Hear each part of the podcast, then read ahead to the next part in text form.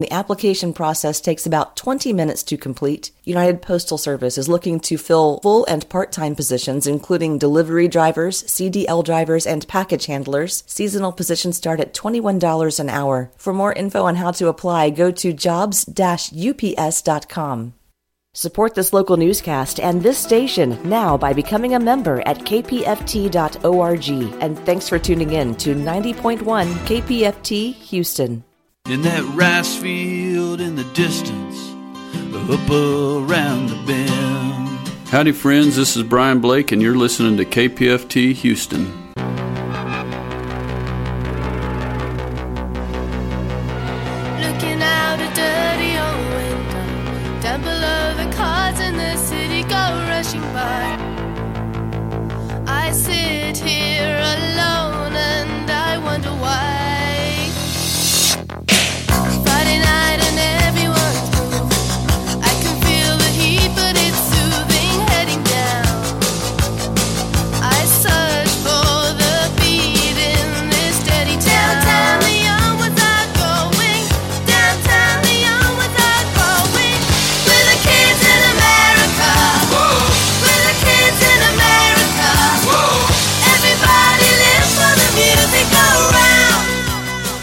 Welcome to Growing Up in America here on Pacifica Radio, KPFT 90.1 FM. Uh, Claire Dutre along with Dr. Bob. How's it going, Claire? It is good. I cannot. Com- I cannot complain. How are you? I'm doing pretty well, pretty well. So I went out and I got my uh, uh, COVID booster. Okay. On and, all as well. Well, you know, every time I get the COVID booster, I, I, I get a, I get like a fever right the next. But still day. get the booster. Yeah, yeah. No, no. I say still get the booster, but I get that you know that next day little fever. I mean, I know that I'm nowhere near. Say, I mean, I was one of those people that got COVID before there was a vaccination, and mm. it was it was horrible. So I don't want to go anywhere near it. So it's a, a big deal. But listen on Growing Up in America, we're not going to be talking about vaccinations. So we're not. Another day, another time. But still, a lot of children's policy. Welcome to Growing Up in America. This is a production of Children at Risk, the voice for the children of Texas. We're dedicated to research, public policy, law, collaborative action on behalf of the youth of Texas. And so on our show today, this is a great cast of characters, I have to say, right? Uh, the it's, best. It's a good I group. So Linda Corchado is coming for us from El Paso. We're going to be talking about what's going on on the border, but specifically, we're going to be talking about the DACA ruling, uh, yeah, which is a big good. deal. So we'll uh, talk uh, to her about that. Uh, we're also going to be talking to our friend Dalinda Gonzalez Alcantar, who is the CEO of Boys and Girls Club at McAllen, Texas, down in the Rio Grande Valley. Uh, we're going to talk about the state of Latino children. Celeste Barreto Milligan is going to be with us. She's the founder founder and CEO of Tesla's Group, and um, she's part of a group, One Houston. They're doing an HISD candidate forum, so talking about what's going on there. Celeste is a top-notch educator here in Houston, so we love talking to her about education. Uh, Julia, Julia Grizzard is with us, and she's the executive director of the Bexar County Education Coalition uh, out in San Antonio, talking a little bit about vouchers and mm. all the horrors that go along. Actually, she's talking dun, about dun. the misinformation and myths. So, uh, as I said, the horrors of uh, yeah. uh, vouchers. So, uh, we'll also have our thumbs up, thumbs down segment and uh, uh, date of the day today. The number twenty percent. That's I'm going to say that's a fifth of all of our children. Well, no, that's not even that right, but that, uh, I, that is correct. That is. It's not a good guess. I'm going to say 20% of Texans have seen every Harry Potter movie in order. Whoa. Yeah, Layla's coming in strong with this one. Yeah, I know it is. That's interesting. Well, is she a big? have you seen them in order? I have seen them more. You're part of the twenty percent because uh, I was the one as they came out. I would see oh. them, right? So yeah, I, I mean, was born a, after. during Christmas, I'm you, Claire Dutre. so uh, yeah. So anyway, so pretty good show. Besides uh, Claire's uh, youth and inexperience, we'll be able to get through the show today. Uh, so we're really excited about. Let's go to thumbs up, thumbs down right here.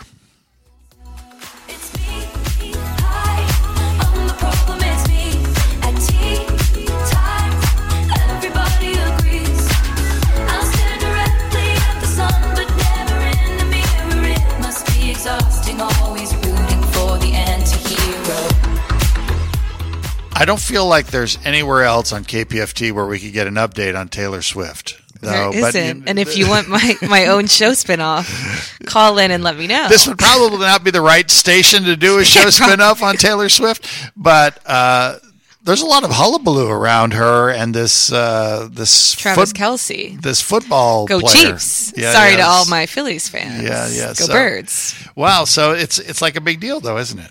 It's huge. This is monumental. I'm kidding. Anyone listening is cringing and changing the Yeah, station. they are. They're I'm sorry. I'll keep you there. yeah. So this is an activist uh, program. So, but anyway, I know. I'll but- ad- advocate. You know, I do want to say about Taylor Swift the fact that she went out there and got so many people to register, so many young people to register To vote vote in one day. It's fantastic, Speaking right? of strong women, Beyonce launched her housing project while she was in town in Houston. Amazing. Strong women in yeah, music. yeah.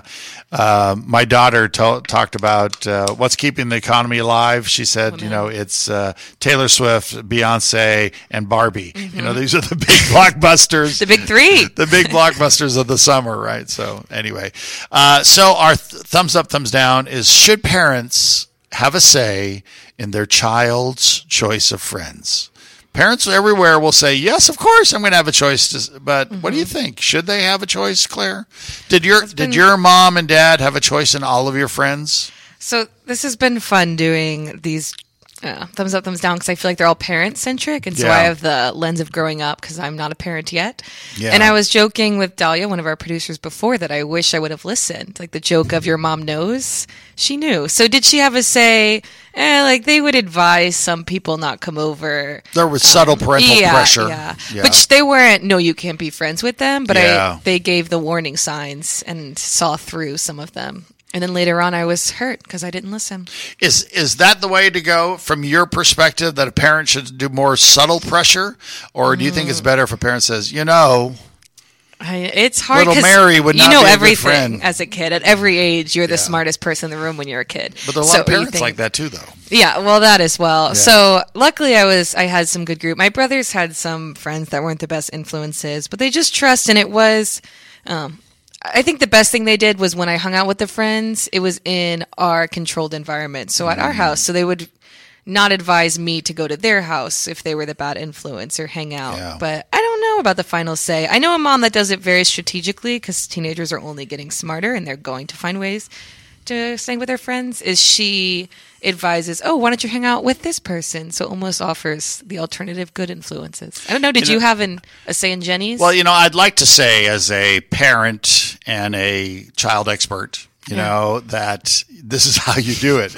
But anyone who's raised kids knows raising kids is like a roll of the dice sometimes. You never know what you're going to get with your child with your child, right? And so uh, for our daughter Ginny, I felt like um, you know, I would like to think that as a parent, what you should do is sort of teach your kids how to make friends and how to choo- choose their friends. what a good friend looks like. Yeah, and so Ginny was very good at choosing good friends, right? She Yeah. would make good selections all the way up through boyfriends, right? I would know pretty quickly because she would, she would share, this is not the guy for me. This is Yeah. not a good boyfriend. So she was very good at that. But I know a lot of times parents do all the right things in terms of teaching and their kids just like oblivious, choosing bad friends, Yeah. right? So that happens. And so I think it's good. Here's the reality is that kids, if they have a good communications, uh, they have a good rapport with their kids, um, you know, they're going to be able to have influence, right? Right. And so you kids want that influence of uh, from the parents, and so parents need to say what they like and they don't like. Yeah. With the understanding that the kids may not always listen, you know, like that boy or that girl may be too cute for me to not be friends with them. They're cool. Uh, High or they're hard. so cool, right? Or they're doing all the right things. They have a car, you know. Yeah, that's all- actually the all end those things, right? And so uh, it's going to happen, but their life experiences. All you Yeah, can you be is to be there and support them. And I would recommend now being the mediator role model for some families accidentally um, having good role models in your children's life because Yeah. parents are not going to be cool to children all the time but if they have a role model that's strong and that you support it does teach them of the rights and wrongs of good friends and sometimes they listen to them closer to their age of eh, that doesn't sound like that's something friends do to you like oh yeah you're right even if your mom said it 52 times So, Sorry, Mom. What are we saying? We're we're sort of thumbs in the middle, right? Uh, we're not. I, I oh. think thumbs up. Parents I know, should have a say, week. but not the say. They should have a say. I mean, if our question Yeah. is, should parents have a say in their child's choice of friends? Absolutely. And kids want to hear what the parents have to say, especially if there's that uh, free line of communication, open Yeah. line of communication. Yeah. So there I- you go. Are I you agree. agree? That's it. I know Thumbs we're not going to disagree anytime soon, but if you go to our Instagram, please please challenge us at Children at Risk. Have we ever disagreed on? We have disagreed before, haven't we? Yeah, we have I to have an remember what it intern go about. back and find every single thumbs up, thumbs down, and let me know. All right, you're listening to Growing Up in America here on KPFT. Hey, coming up after the break, we're going to go down to El Paso uh, to talk to Linda Corchado, who's the director of the Children's Immigration Network, and get the latest on DACA. We'll be right back.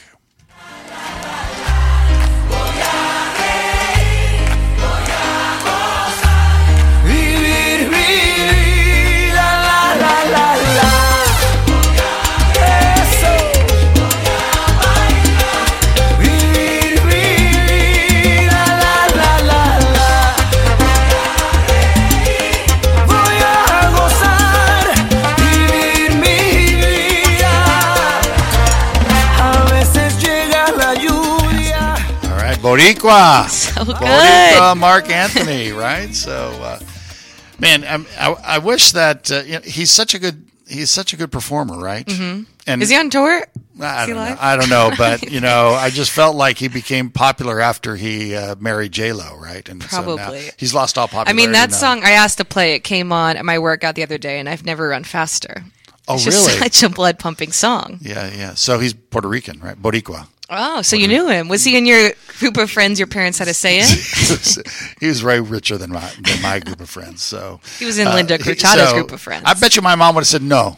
No, no Marc Anthony. He's no Yeah. good. So anyway, uh, there was my mom's accent. Did you get it? So, Pretty good, spot on. If I've ever heard. all right. Hey, uh, Linda Corchado's on the line with us. Linda, how you doing? I'm great. I you should know Puerto Rican mom everywhere just fainted when you said he became famous after he dated dated J-Lo. They all stop listening. Yeah, exactly. He was very famous beforehand, right? re- yes, we need to get these callers back. Yeah. Uh, Linda Corchado is the director of our Children's Immigration Network. She's in El Paso. Linda, give us the latest on uh, uh, DACA, the Deferred Action uh, Program, uh, because this is, you know, I see it as two things, right? It's a blow in the fight for uh, fair immigration, but it's sort of was sort of expected in some ways, right? Yeah, it was a surprise to no one um, that this Fifth, Fifth Circuit uh, court would make this type of decision. Um, the judge overseeing that decision has already struck down top DAPA at DACA, um, and so this is really no surprise. It's also a very conservative um, court that has really been in line with with Texas on a lot of these challenges.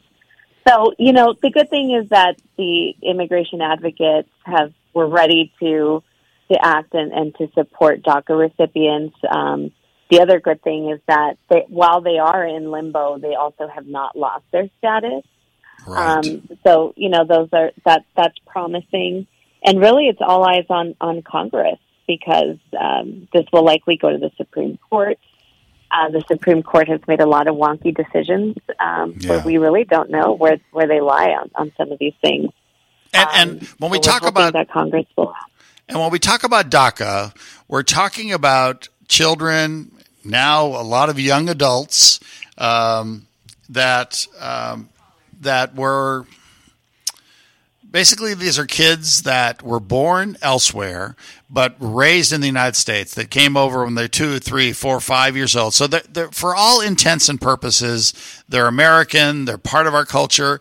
Uh, the great majority of them, or many, many of them, don't even speak another language. They speak English. That's their first language. And so we're talking about when we when we say no to DACA, we're we're basically saying, yeah, these kids don't belong in the United States. When indeed, by all rights, they really should be part of the part of the the American system, right? Right. I mean, they, they already are. They're part of our economies. They're part of our school systems, our workforce. Um, it, it's so important what, what DACA. I think this is great because, you know, with a lot of undocumented migrants working in the U.S., it's hard to capture their ec- economic impact. But with DACA, now suddenly those who were undocumented had work permits and we could document. And wow, the numbers were impressive, right? Like doctors, nurses who really saved our lives during the pandemic, first time homeowners, um, very, they have very advanced degrees. So yeah, you know, we're talking about a segment who came in early, uh, in I believe it was 2014 when this passed under the, the Obama administration for kids. And now are young adults. Many of them are parents themselves. So I think that's something that's also interesting to understand is um, what we're doing to their kids. This, Yeah. is, this is a very traumatic experience that their children are now facing. You know, imagine being raised in in a home that felt stable, where where kids didn't have to think, "Oh God, when I come back, maybe mom will be in detention, maybe mom will be caught by somebody." And now all of a sudden they have to reshift how they see safety and security in their family, and, and that's really disappointing. Yeah, and thinking of, I mean, this isn't surprising ruling with a conservative court, but the impact and the buzz around it. Do you see? I know you're saying organizations have stepped up, and the status is still, um, it's wobbly, but it's there. Do you see this having an impact nationwide on similar ideology and rulings popping up, or do you see this being a one and done situation? Well, the thing is, DACA was very unique. Um, so I don't. There's nothing like it um, under any administration since then. Um, so no, I don't. I don't see that happening. Um, importantly, progress is ending. Right, like we. So many of us have said, well, what about DAPA, which I fumbled my words on earlier, and DAPA was what we thought. Well, what about the parents who brought them? Right. Mm. The- Yeah. it's just it's all about keeping families together and i think that's something that we really focus on on the children's immigration network it's it's looking at the family holistically looking at the child holistically so now the child doesn't fear deportation but now their parents might right and so now when you look at daca those parents are now elderly parents and and how heartbreaking to think that they could also face deportation proceedings so it, it it does have a chilling effect on doing something similar like this to keep the family uh, intact and together. Linda, as a as a final question, you know, uh, we would like to think that something like a ruling like this, and and frankly, the the judge even kept the door open right on DACA. He didn't close it down. So, uh, you know. Is is there a sense that even conservative judges think in the end these kids probably belong here, but uh, I'm not going to make it easy on them? Uh, is that what's happening? I think so, and I think it's this conflict of this conservative ideology that um, doesn't want to see this overreach in the executive branch, right? Like many critics say, this is an Obama overreach. He should have never just sort of drafted this law. Um, and and I mean, there has to just be a point though when ideology conflicts with real human lives and families, and our economy. And I think conservative judges get that. Um, you know, the the proof is in the pudding. No, will will our our elected officials get that? Will they finally act and prevent you know real strife that could happen if if the Supreme Court strikes down DACA? Linda, before we go, I, I noticed on the news Oscar Oscar Leeser, the mayor of uh, El Paso, who you and I both know him, and uh, El Paso in the past has sort of been one of these places that's been sort of a welcome respite for a lot of people passing through. But he even was saying, sort of joining the New York City mayor, saying, "Hey, this is a crisis for us. What's going on there in El Paso that's different than it was?" Right. I mean, it's it's continuous flows of migration yeah. that that are happening, um, and a lot of a lot of the, our service providers are stressed. Uh, you're also seeing that in San Antonio. Interestingly, Yeah, a lot yeah. of folks were crossing through Eagle Pass. Um, so it's it's the same narrative, but we're actually seeing a change in the Biden administration where they're trying to accelerate efforts to get newly arrived persons work permits. So, you know, I, I hope to see that progress as well. But you know, El Paso is still is still rising to the challenge. There you go. Linda Corchado is the director of the Children's Immigration Network in El Paso. Uh, thank you, Linda, very much for all that you and your team do, and uh, hope to talk to you again real soon. Thanks, y'all. All right, take care. You're listening to Growing Up in America. Hey, coming up after the break, Delinda Gonzalez Alcantar. She's the CEO of Boys and Girls Club down in the Rio Grande Valley in McAllen. We'll be right back um, in just a second.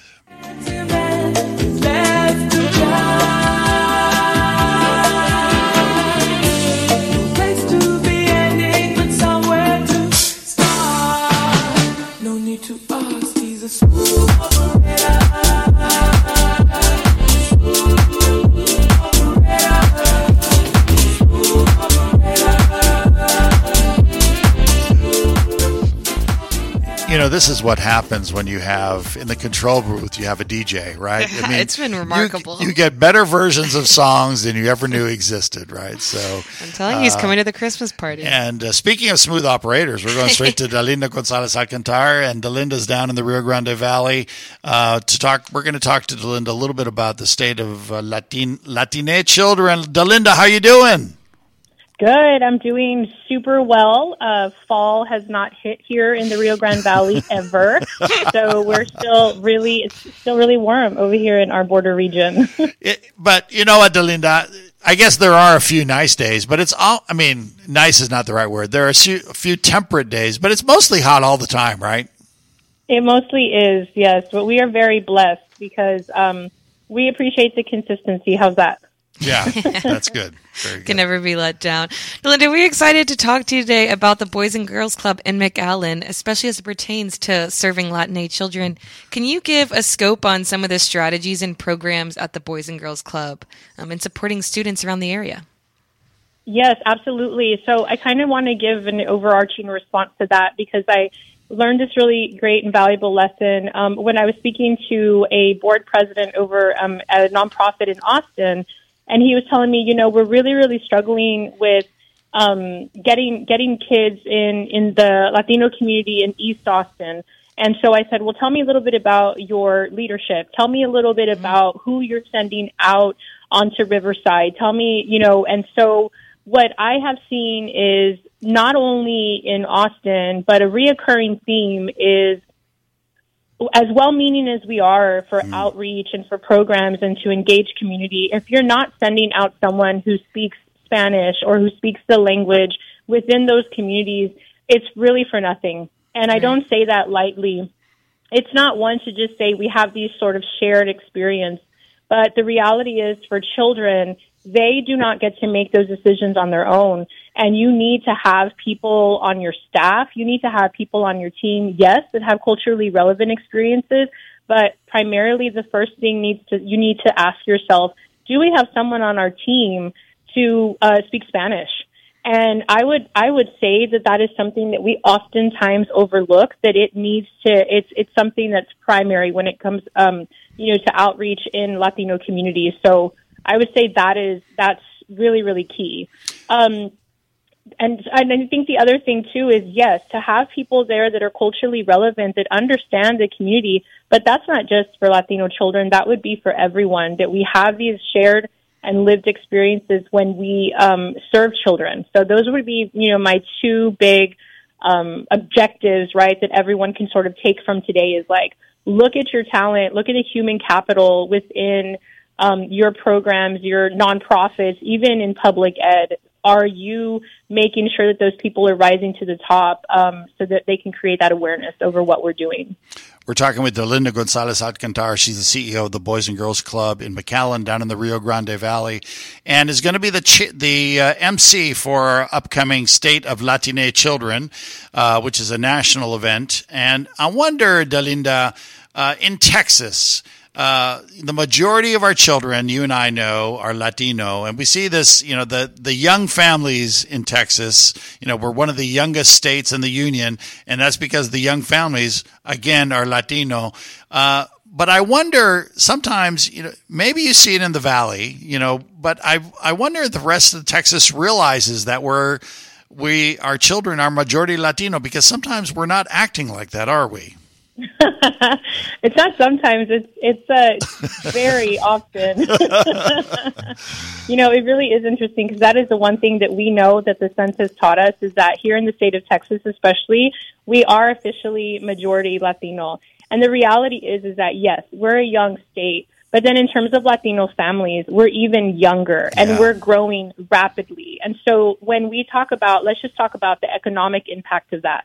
If we don't move very quickly and pivot to saying, we know these are the populations we're serving and this is what they need, then as at the state level, we're going to see some we're going to see some significant disaster when it comes to economic development, workforce development, because we we have to understand that in the Latino community, very similar to the Black community, that we um, we started late.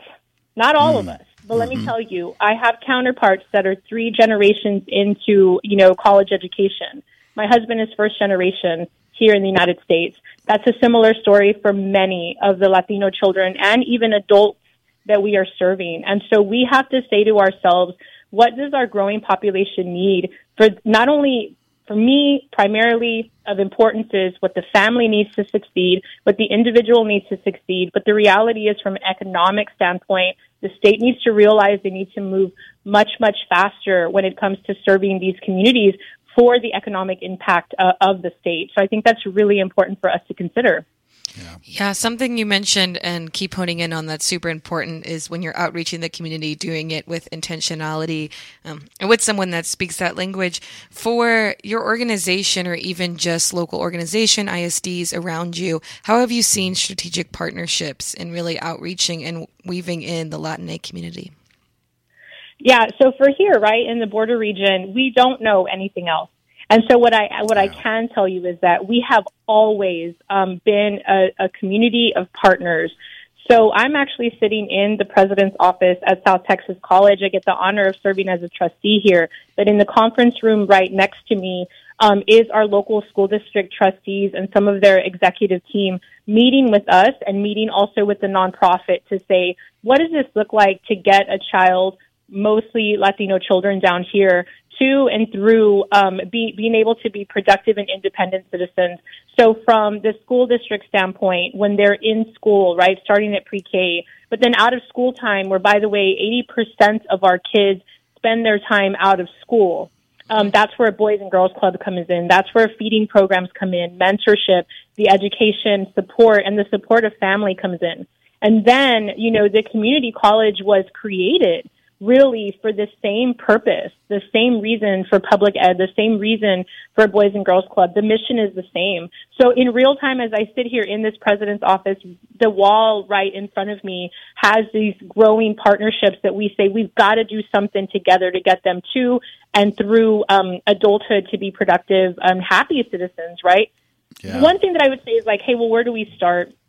A lot of areas that are continuing to see an influx of Latino children again, I would say, you know, let's make sure that what we're sending home is translated into Yeah. English and Spanish. That's something that we do here because we've served um, Latino families since the inception of this region, right? But let's be like really intentional because then, you know how difficult it is for an adult, and a mom, to have to look to her child and say, "Tell me what this says." And if you haven't seen A Million oh, Miles yeah. Away yet, Yeah. everyone needs to see it like immediately. But especially if you serve Latino children, if you're not really sure what that should look like or what that shouldn't look like, you need to watch that movie. But I will tell you just basic things like taking the time to translate, taking the time again to learn the language, realizing that a lot of government institutions, a lot of the families that come in from Mexico, including my in-laws, you know, in Mexico, and I'm not talking about all Latino uh, countries or of Hispanic descent, but here in Mexico, I've learned that a lot of the parents have always been told the teacher is the expert, you do not question them. So when you come to the United States, you have to be very intentional to connect them and say, it's okay to have partnership with us. You don't have to just leave them at the door. So some of these things that you have to learn about these different countries of origin, I think are really, really valuable. Delinda Gonzalez Alcantar is the CEO of the Boys and Girls Club of McAllen. Delinda, thanks so much for joining us, and I look forward to uh, the State of Latine Children. When when is that happening, Claire? Do you know? Do you know, Delinda? When it's coming up soon, right? It is. I will is. get the date before. Oh, go ahead. yeah, no, it is. You know what? I can't remember the date right off the top. It's in October. We are all on top of it. of show. Yes, I know. So, Delinda, thank you. So, we all should know the answer to this, and none And of we us. will by the end of the show. know. Yeah. October All of it, all 12th. of. October twelfth. Look at that. Okay. There you go, October 12th. So just as we end Hispanic Heritage Month, so um, what a Yeah. timely conversation to have. Absolutely. Yeah, and and the thing that I always remind people is that you know if we want major change, you know the two groups in Texas that aren't voting, young people and Latinos. We just need Yeah. all of us need to work to make sure that those two things change. Uh, that will make a lot of uh, difference. Delinda, thanks so much. We'll talk to you soon. Thank you. Thank you for having me. Bye-bye. You're listening to Growing Up in America on KPFT. After the break, data of the day with Layla Mazzali.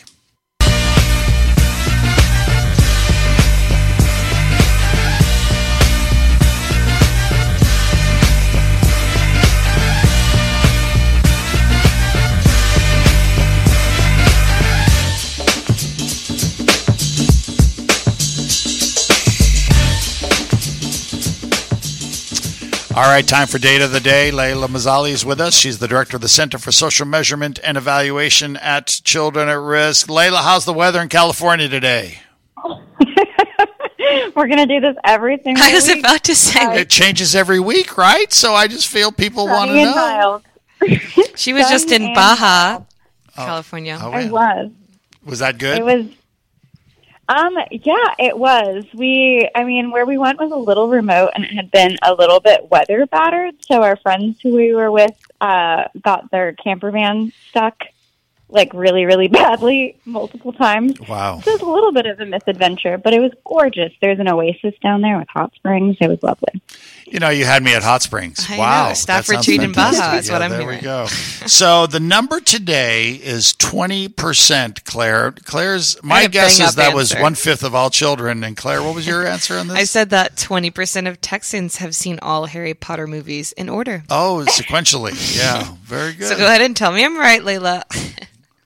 I I would guess that that number is greater. Although I don't know. I know that there is definitely an anti Harry Potter blowback. So maybe maybe not. Oh, there is. Um, So my number could Yeah. be correct. I did not know I'll that do the there's surveys. an I'll anti. run the numbers. oh, is this like the anti-Halloween crowd? Uh, yeah. Oh, okay. Harry Potter was banned in Yeah. my school. oh wow. It's a it's it's a religious fear of sorcery type crowd. I'm with a great I'm cast. laughing. I know, yeah, yeah. with a great cast. All right. So what is 20%, Layla? Um, so twenty percent. Um, it's the percentage of Latino or Latina adults who carry a bachelor's degree or higher, and that's compared to thirty-five percent of the general population. So Latino children much less likely to go for higher education than sort of their Anglo counterparts. Uh, what is what does that mean for Latino families in terms of getting ahead?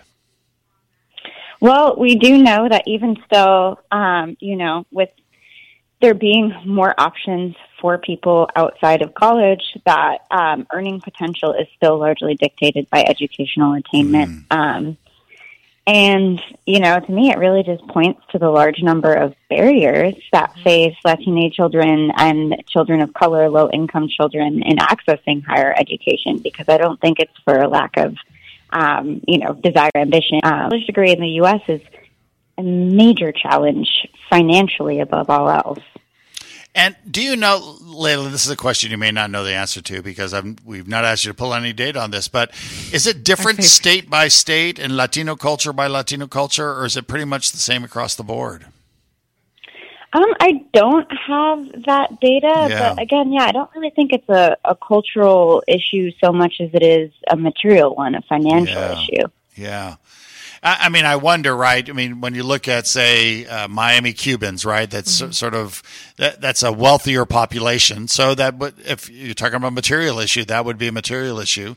Uh, but I wonder, like, you know, I notice I've seen data between, say, California and Texas, where we're talking about similar populations culturally, uh, but California does a better job of sort of keeping uh, low income kids in college than Texas does.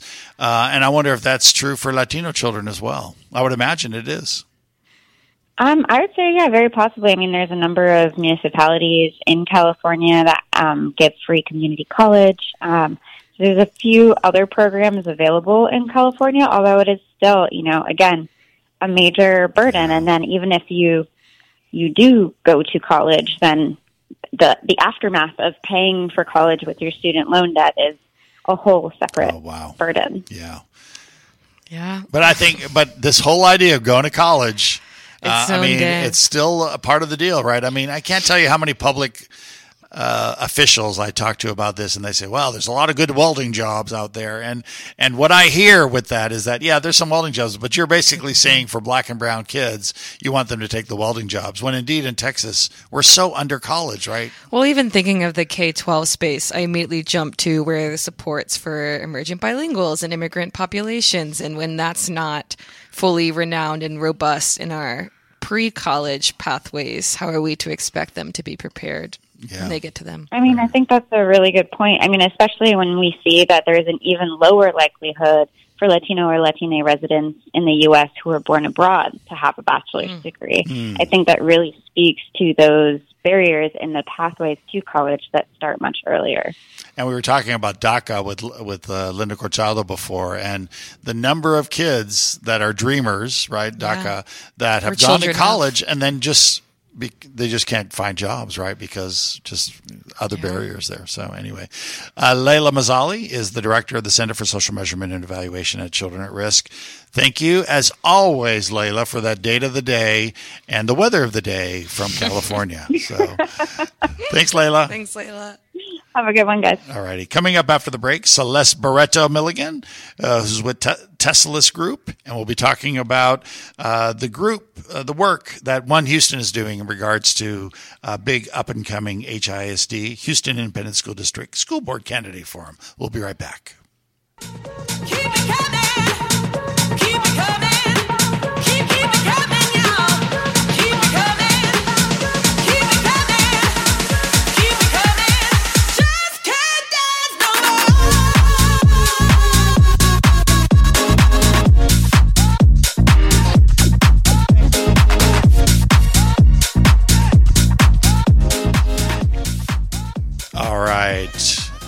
Um, Claire and I are doing a little dancing here in the studio. this perfect is music fantastic. today. Yeah.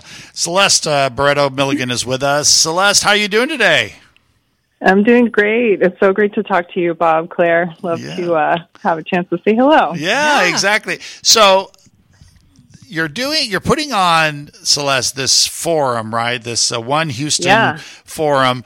And what are the chances? I mean, are we going to have elections like normal? I mean, that's this is the big question for me, right? Is that do we Yeah. think this will make a difference, or does the law dictate that once TEA, the Texas Education Agency, takes away their appointed board, that the the elected board sort of resumes what they were doing? Yeah, that's a great question. So, One Houston, uh, we're a group of students, parents, educators, community members who are volunteering to organize around a number of things. Is putting on the Houston ISD Trustee Candidate Forum because we do have to proceed as a district with an actual election. Um, to your question, our will our elected trustees, or at what point really will they have Yeah. governance power again. That that formal governance power won't resume until we meet the exit criteria for the TEA um, intervention, and I I can pull them up. I more or less know them, but I don't want to misspeak. Yeah. Um, and once we meet those criteria, and at least one of them is that we have no multi-year uh, DRF schools, which will be a challenge. Wow. Um, yeah um, it uh, the the elected board will resume responsibilities essentially one to three trustees at a time, as I think the the plan. Oh, Um, okay.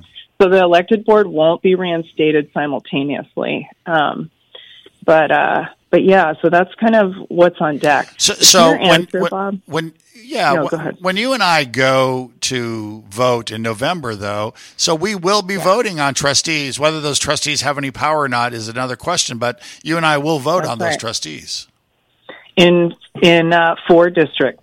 Yeah. Yeah. So there are nine trustee seats four of those seats are up for election uh, and will be on the ballot November 7th. So a lot of folks have, have said to me, what? What do you mean we're having an election? Yeah. And that's part of why I'm trying to do this, right? Because Yeah. District 2, District uh, 4, 3, and 8 are all up for election. And two of those seats are actually contested in this election. And getting voters access to these candidates, whether they have formal governance power or not, I think is really dire and critically important. Yeah.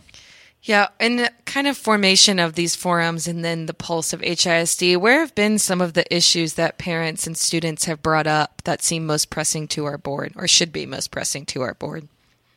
Oh dear. To name a State takeover is uh, number one, right? Oh dear. yeah, certainly the state intervention. Um, and I think right now there's so much energy around um, advocacy related to what is happening under the intervention through um, from the board of managers and our appointed superintendent.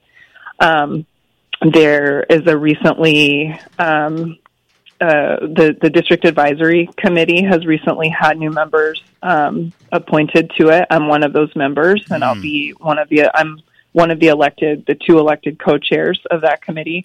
And so I can tell you some of the major issues right now are um, the district of innovation, and are we will we proceed to apply for that, and what conditions will we consider?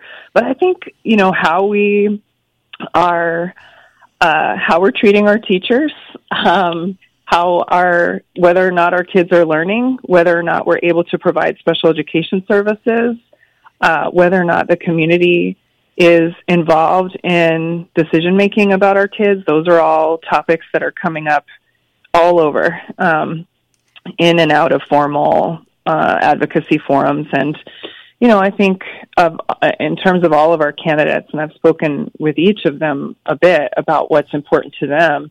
Good governance across the board is is something that each of these candidates care about, and I think that we all should care about as a community. These trustees who are elected, they won't have power to govern right now, but they will sit in an advisory role to the board of managers, and they'll be incumbents when the time comes to hand the district back over, right? So that there's power in that platform. That, to me, that is the big deal, right? I mean, uh, there'll be a lot of people that will say the state, you know, the, the they'll feel disenfranchised, right? The state has taken us over. Why should I vote for this Right. person? But there will be a day in the not too distant future, and sooner than we think, where these trustees will make a decision on who our next superintendent is, and That's it's right. it's really the biggest decision, especially coming after the current uh, what's currently happening with HISD. It's it's going to be maybe the biggest decision, certainly in decades for HISD, it, and it'll be momentous. And so it's very important that we have the right people there. Yeah. That's right. So let's say even that, let's say we meet the exit criteria three years from now. Mm-hmm. All of the people who are elected to these seats in November will be elected to those seats for four years. And so if we start handing our district back over to our elected trustees, assuming that happens in as short of a timeline as possible, and we're looking at a two or three year timeline, the four people who are elected to these four districts will all be within their, their term to Yeah. hand back over our district. So we are making decisions uh, about, you know, some people who may or may not have an actual governance role, but regardless, will have influence on what's happening now and what happens next. I will. I was. Uh, I interviewed Mike Miles at the big education summit last week. Was that last Yeah. week? Uh, It yeah, was. I know it feels week. like months Yeah. ago. Yeah, and uh, and uh, it was interesting, right? I felt like I give him a I give him a little bit of a hard time, but then I left the meeting and the whole staff, you weren't mean to him. You needed to be mean to him.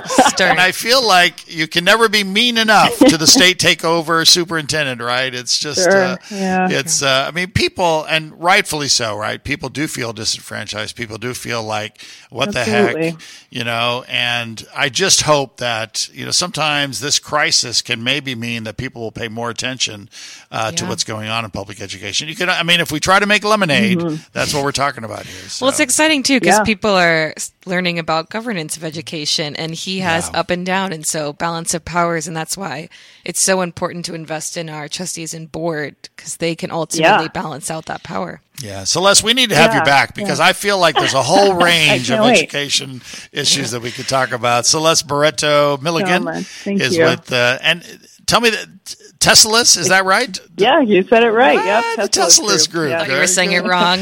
Yeah, yeah. So, anyway, thank you very much, Celeste, for being with us, and Thank we you. look forward to talking to you again real soon. Yeah, thank you. Alrighty. Coming up after the break, Julie Grizzard, who's with the Bexar County Education Coalition. We're talking vouchers right up after the break. See you in a second.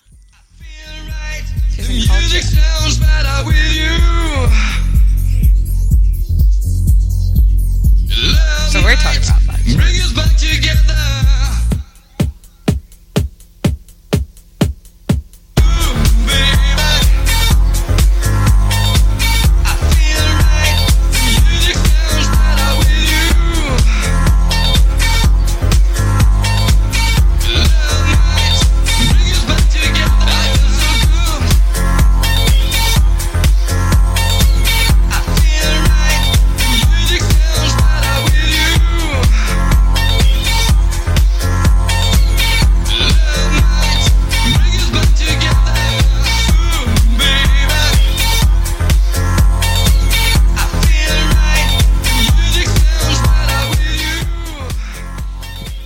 Want to talk about a little bit about vouchers? Oh, I'll always talk about vouchers until so, uh, uh, hopefully, we'll get uh, Julia on the line. There's been some sort of little deal, but but Claire and I are always happy to, chat. be super anti-voucher, right? I mean, so here's the deal: is the governor is about to call a special session.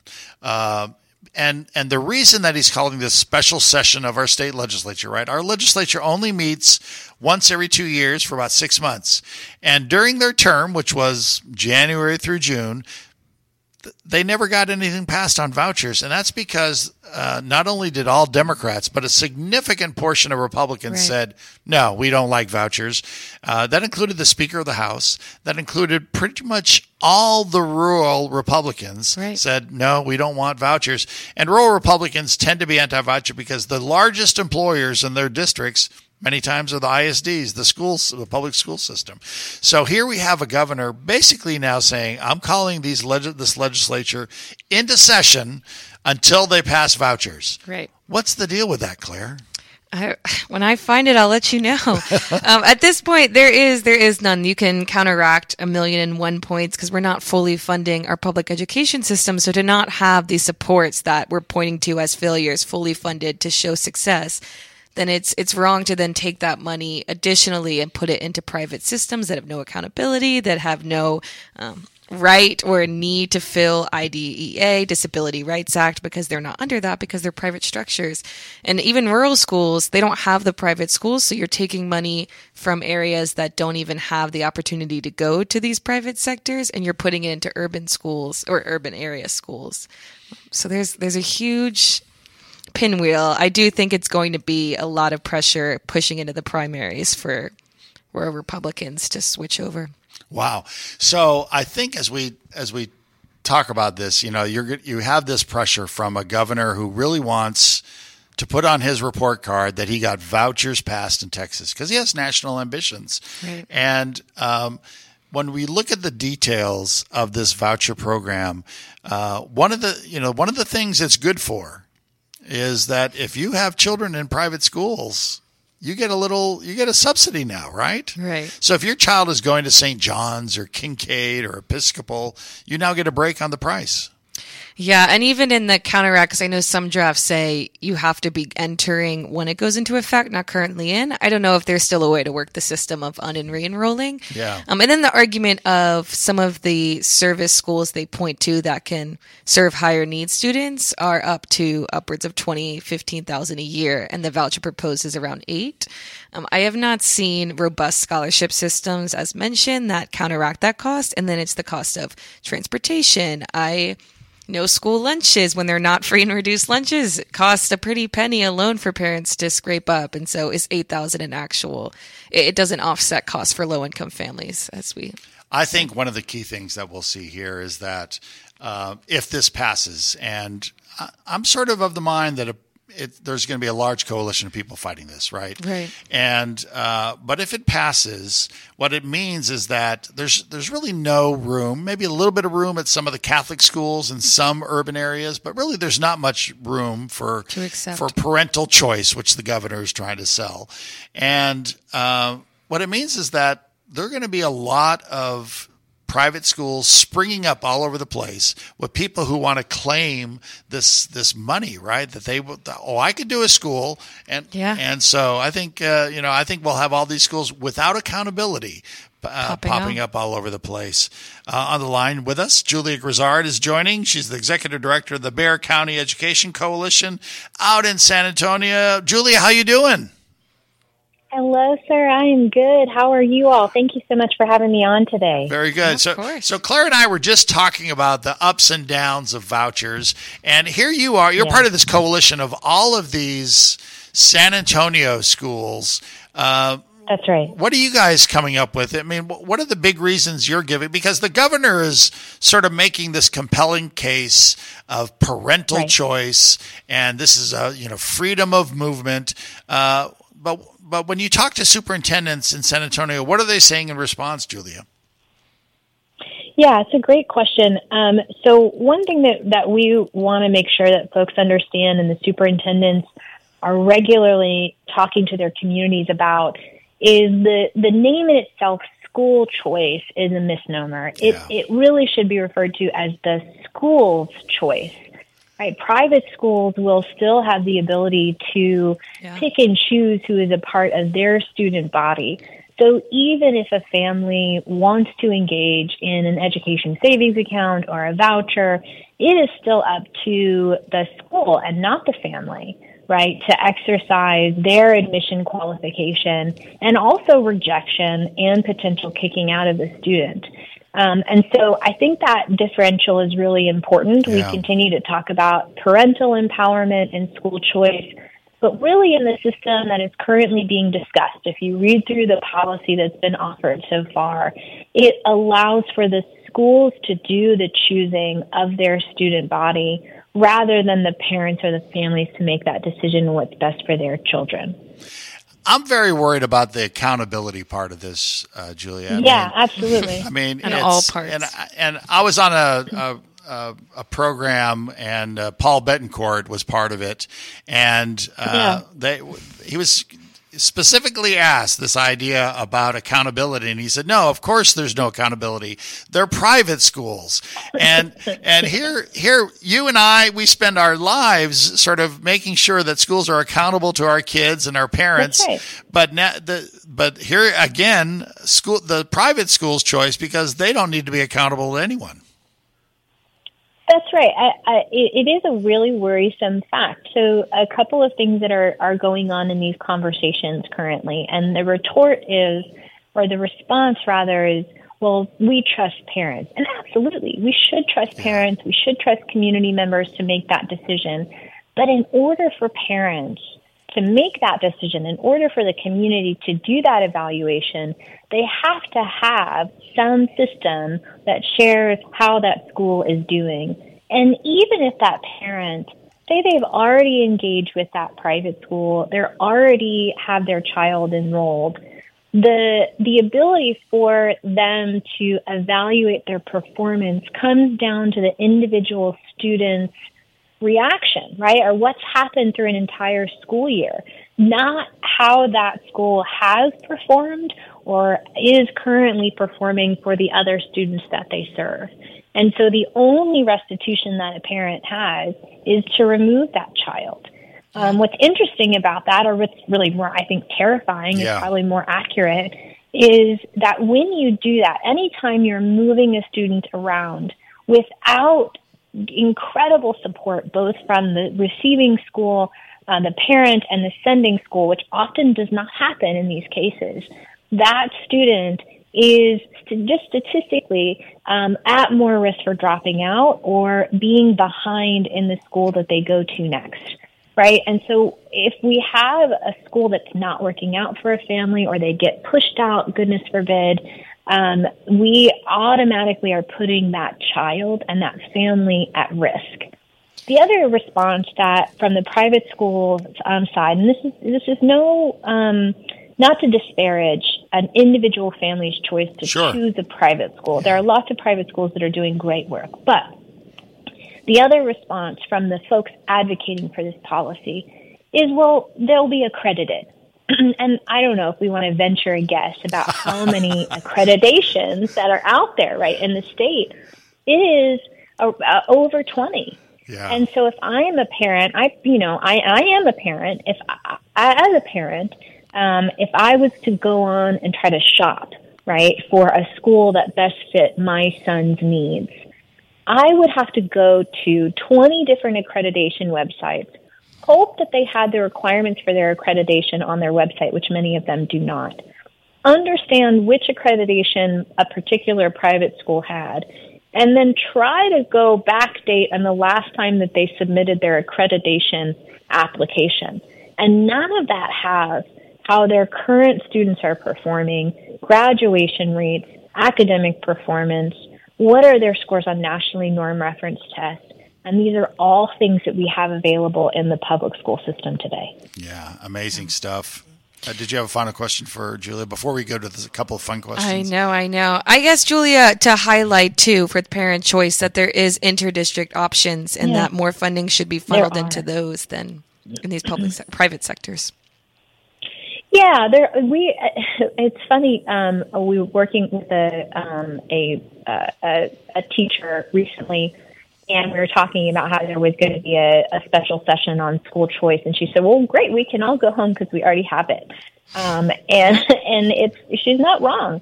We have um, so for our the districts that we serve, the majority of our um, in in the Bexar County Education Coalition, majority of our districts are what we refer to as interdistrict choice schools. And so if there is a district that a family wants to attend that is not where they're located, there are procedures and applications currently to allow that to happen. Now, you know, I do think that there is potentially a conversation about how we allow that to maybe expand as a state.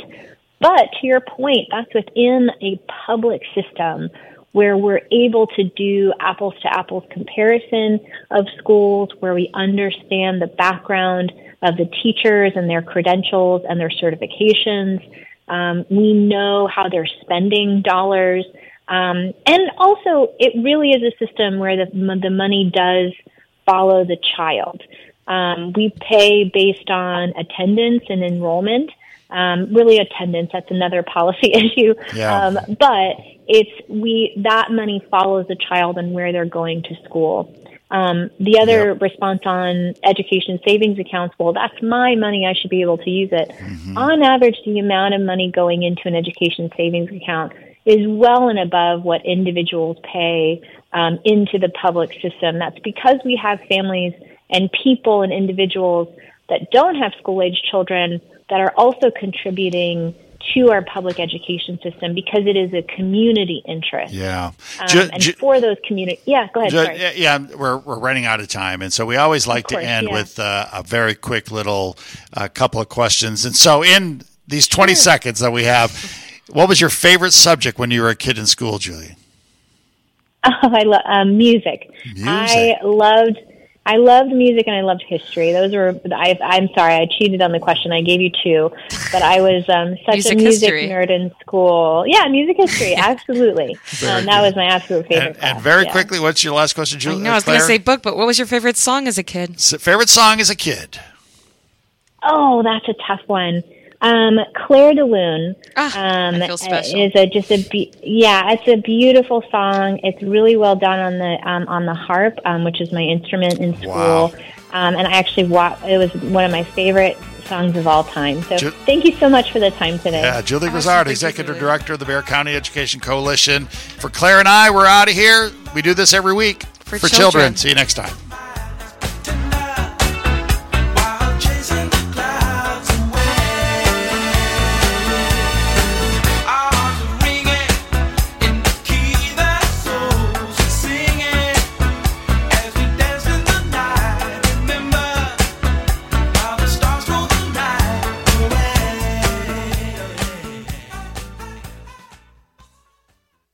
I'm Al Haley, and you're listening to KPFT Houston 90.1. Hey, Dad, your prescription will be ready in just a minute. Hey, Dad, your laundry will be ready in just a minute. Dad, your lunch will be ready in just a minute. Hey, honey, why don't you take a minute? When you help care for a loved one, you give them as much time as you can, making sure they're safe and comfortable. But it's just as important that you take some time for yourself. At AARP, we can help with information and useful tips on how you can maintain a healthy life balance, care for your own physical and mental well being, and manage the challenges of caring for a loved one. Because the better care you take of yourself, the better care you can provide for your loved one. Thanks, Dad. Thank you. You're there for them. We're here for you. Find free care guides to support you and your loved one.